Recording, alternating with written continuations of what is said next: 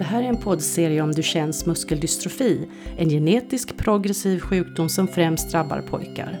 Varje år föds 10 pojkar i Sverige med Duchennes. Att få en tidig diagnos ger en bättre prognos.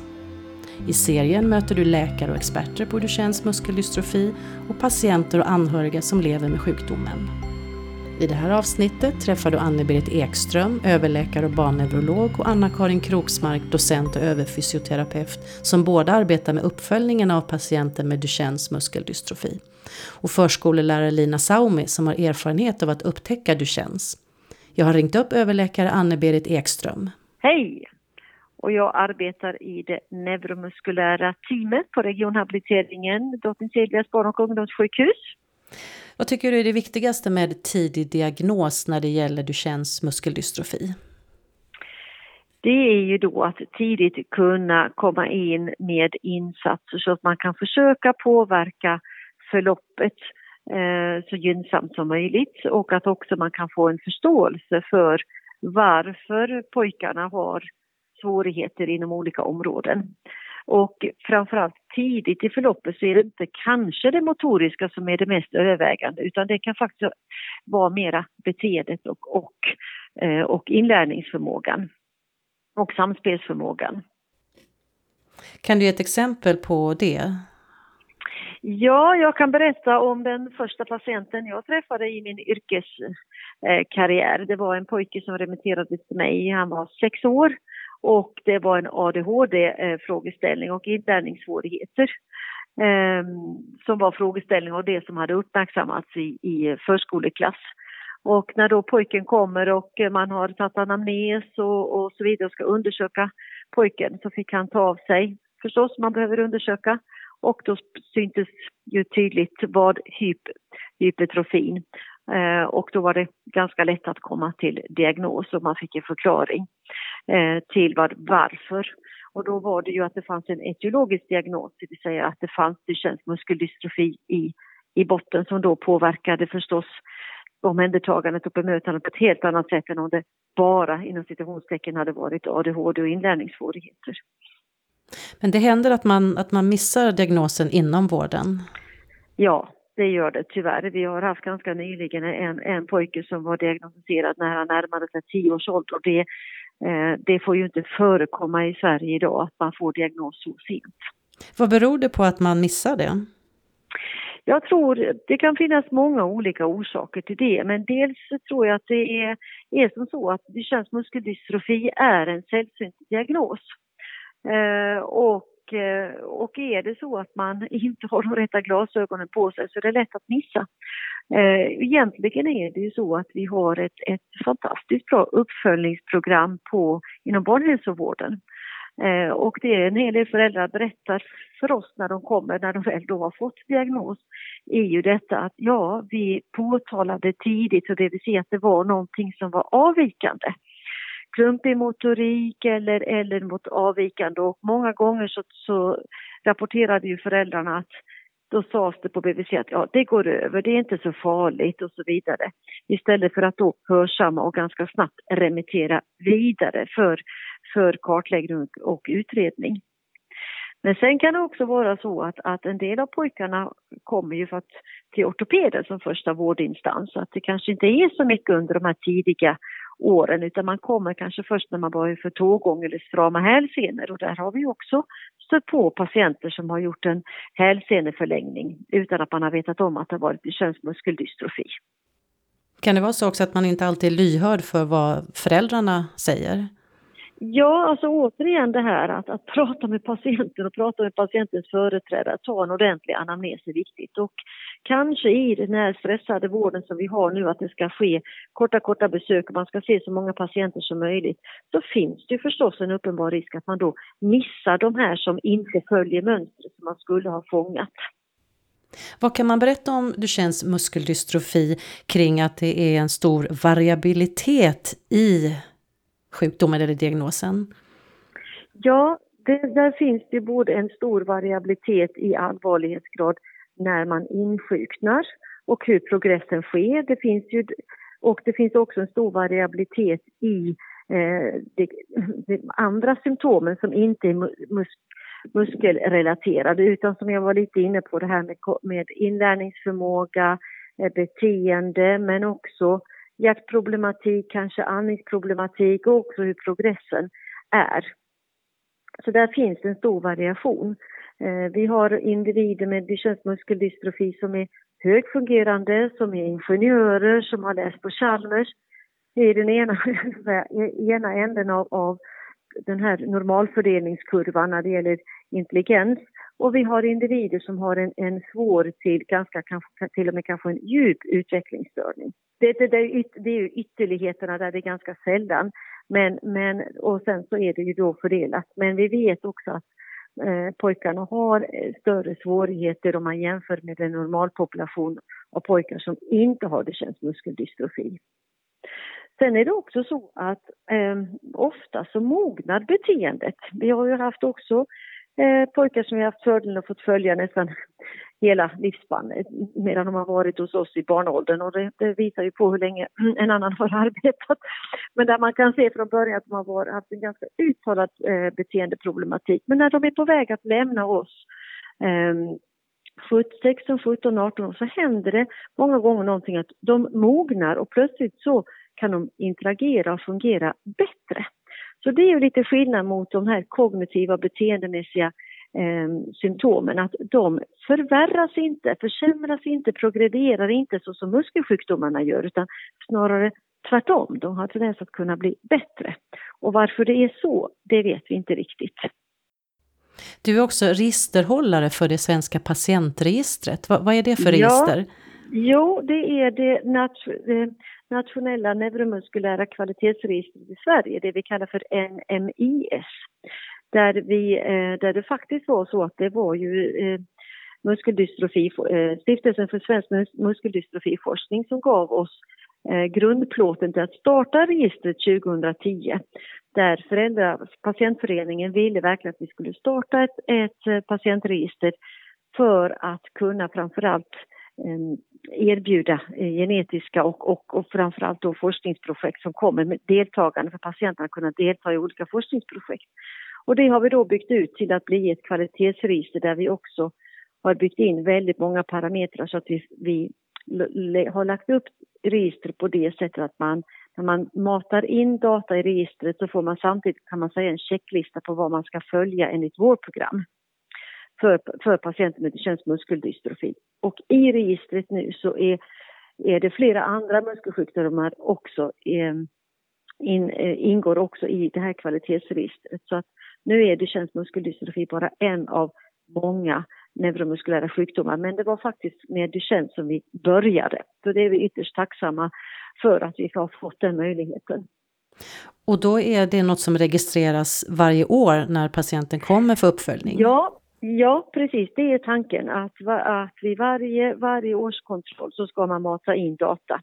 Och då har vi valt, till skillnad från kanske andra länder i i Europa att det är vi som arbetar i professionen, det vill säga inte bara doktorer utan fysioterapeuter, arbetsterapeuter, dietister, men det vill säga att personer som har god erfarenhet och kännedom om de neuromuskulära patienterna, att det är de som registrerar i, i registret, att vi ska få ett så bra register som möjligt med så god utdata som möjligt. Vad har du för vision när det gäller Duchennes muskeldystrofi och tidig upptäckt? Ja, det hade ju varit väldigt bra om vi hade kunnat upptäcka alla.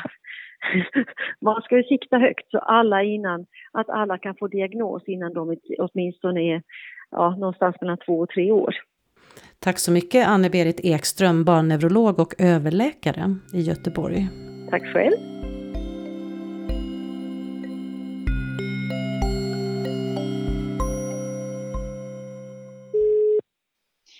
Jag heter Anna-Karin Kroksmark och jag är fysioterapeut eh, på Drottning Silvias barn och ungdomssjukhus eh, på regionhabiliteringen. Och det är en del av Sahlgrenska universitetssjukhuset här i Göteborg. Och här jobbar jag som fysioterapeut i det neuromuskulära teamet. Och där har vi här på regionhabiliteringen sedan många år tillbaka ett uppföljningsprogram för patienter med neuromuskulära sjukdomar. Där förstås då pojkar med Duchennes muskeldystrofi är en stor grupp som vi arbetar med. Ni har också utvecklat uppföljningsprogram. Vad är det uppföljningsprogram?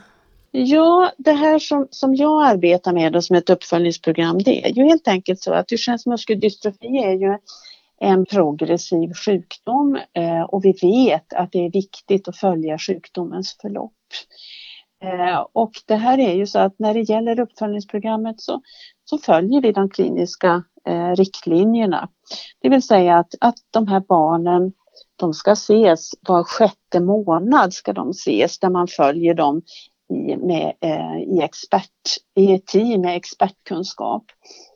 Och då är det ju så att i, i, vi följer internationella guidelines här och när det gäller Sverige så bedömer vi att de flesta pojkar då med Duchennes muskeldystrofi de har ju en habiliteringskontakt eh, som man träffar både sitt habiliteringsteam och fysioterapeut och läkare träffar man eh, regelbundet under året. Så att det vi gör det är att vi har alltså en årlig uppföljning utav pojkarna och deras med, tillsammans med deras familjer för då, förstås då. Vad har ni fått för reaktion och respons från familjerna och patienter? Jo, men alltså vi eh, har försökt att göra lite utvärderingar av och till när det gäller vår verksamhet. Så, så det har vi gjort och, och, och gjort förfrågningar. Och det, vi, det vi har uppfattat är att det familjerna känner sig trygga i, i det här omhändertagandet.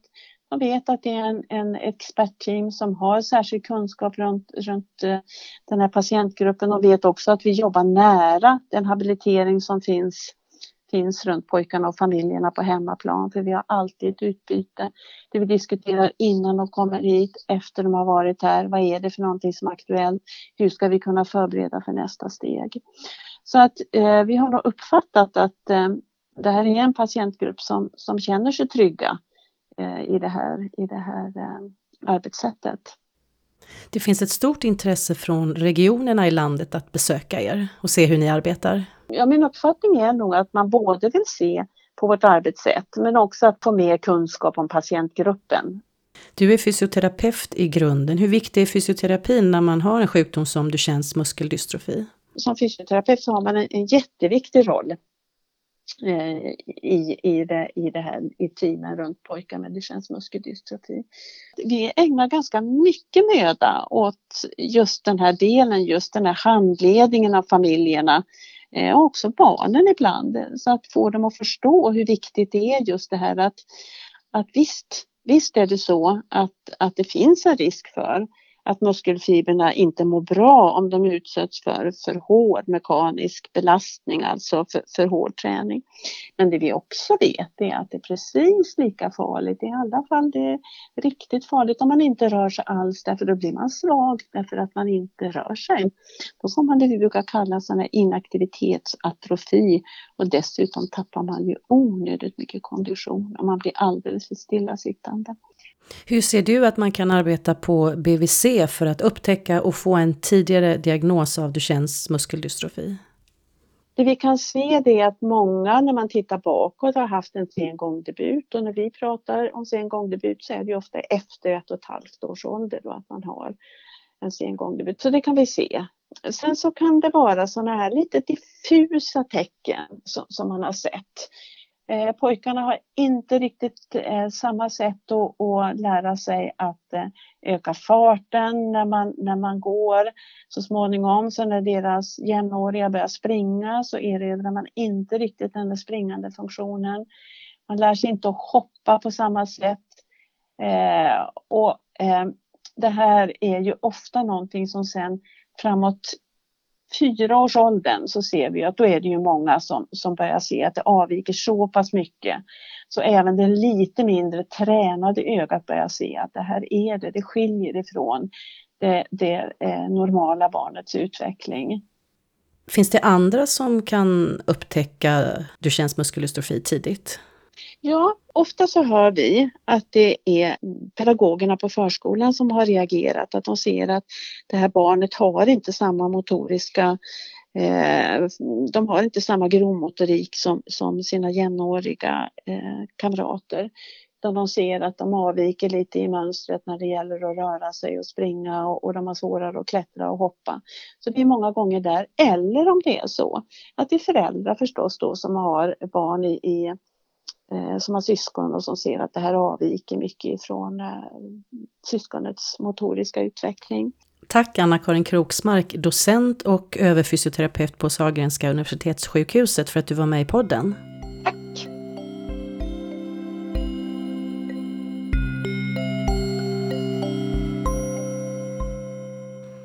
Lina Saumi, hej! Hej! Du är förskollärare och har själv erfarenhet av att känna igen symptom och upptäcka att något inte stämmer hos barnen som du har haft på förskolan. Ja, det stämmer. Kan du berätta vad det var du upptäckte eller kände eller misstänkte? Nej, precis. Jag, jag tror att jag misstänkte kan man säga. Var det 2015, hösten, var jag fortfarande pluggare, näst sista termin faktiskt. Och, eh, och vi fick en pojke eh, den hösten. Och jag var på jobbet två, tre dagar i veckan och resterande pluggade jag. Eh, men så reflekterade jag, eftersom i skolan brukar man reflektera jättemycket och ta alltså, kunskap och teorin in till sitt arbete och, skolan så upptäckte jag att det var någonting som inte stämde med en pojke, speciellt när, när han gick. Vad var det som du eh, noterade då?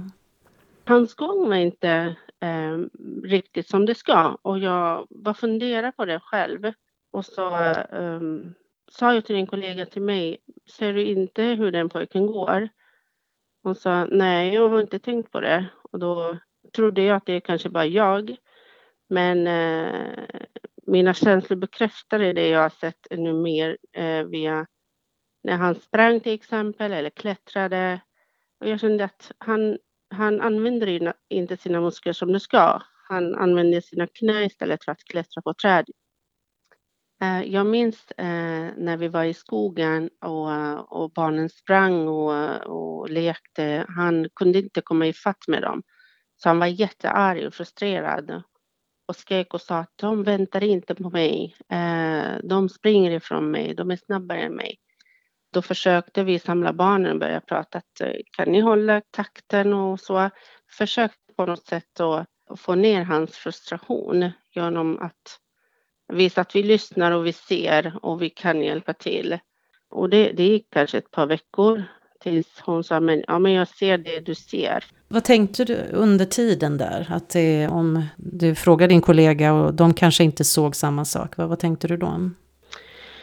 Jag tänkte så här, jag är ju där två, tre eh, dagar i veckan och de, de kan inte ha missat det jag ser bara på några dagar. Vad, vad kan det göra så att de missar och varför ser jag det jag ser just nu? Och jag, jag fick massor med tankar och funderingar. Jag tvingade min kollega att se det jag ser. Det gjorde hon till slut och då var vi tvungna att gå vidare till chefen. Eh, men då sa chefen till mig, men du kan ta upp det med föräldrarna. Och då var jag lite nervös för att jag vet inte hur jag ska lägga upp det. Tänk om jag ser något fel och föräldrarna tar åt sig. Var det något som du var förberedd på att, att ta ett sånt svårt samtal? Nej, absolut inte. Jag var jättenervös faktiskt, för jag gick ganska länge och funderat på hur jag ska, ska lägga upp det. Så att, tänk om jag sårar föräldrarna, tänk om jag eh, ser fel. Jag vet inte hur föräldrarna kommer ta det. Så jag eh, tog det steget och, och tänkte som en förskollärare som är professionell i sitt yrke. Hur förberedde du dig och när eh, tog du samtalet? Jag tog mamman åt sidan och ställde bara frågan, eh, har ni funderat på hur hans gång är och så vidare. Eh, då sa mamman, ja ah, men vi vet det, vi går och vi tränar mot pojken, typ simning och eh, pojken får gå länge, alltså träna gå. Eh, och då funderade jag, alltså jag stod still och funderade lite inombords och då tänkte jag så här, är det möjligt att ni kan söka ortoped? Det är bara tips från mig som pedagog. Då sa hon absolut, det kan vi göra. Och så gick det till. Och om man tänker att det är ett före och ett efter diagnosen, hur var det sen när pojken hade fått diagnosen och kom tillbaka till förskolan? Hur arbetade ni då? Vi försökte anpassa verksamheten efter barnets behov. Och det, man får som pedagoger eh, ha kommunikation med varandra och se till att eh, det ska inkludera alla barn så att inte det barnet känner sig utpekad. Och då får man göra det på, på ett professionellt sätt. Kan du ge exempel på hur ni gjorde? Vi har försökt planera dagen eh, mer strukturerat, tydlighet, föra in eh, rutiner och regler som vi inte brukade ha innan. Till exempel kanske ta en längre eh, vila eller samling eh, innan lunch och kanske vila efter lunch. Det fick vi ta in. Och att eh, ifall vi behöver gå långt bort från förskolan, då får vi tänka om lite. Kan vi gå långt? Behöver vi ta med oss typ vagn eller material som gör det lättare för barnet? Vi var mycket flexibla faktiskt. Vad tar du med dig av den här erfarenheten? Det är jätteviktigt att kommunikationen mellan föräldrarna och förskolan eller pedagogerna är öppen och ärlig vad jag tar med mig, jag önskar att alla föräldrar kunde verkligen lyssna precis som den familjen gjorde. De var öppna och tacksamma för, för den relationen vi hade tillsammans. Om man som pedagog och förskollärare känner sig osäker och att man inte säkert vet och man inte vill skapa oro. Vad tänker du då? Ska man säga någonting ändå eller ska man, vad ska man göra om man känner så? Jag tycker att man ska alltså, tänka ordentligt först och vara reflekterande. Och jag, alltså, jag tror att jag brukar analysera i vissa fall för mig själv innan jag tar steget. Så jag tror inte man ska blunda för det man ser och känner. Man ska vara nyfiken helt enkelt och engagerad. Förskollärare Lina Saumi, tack så mycket. Tack själv.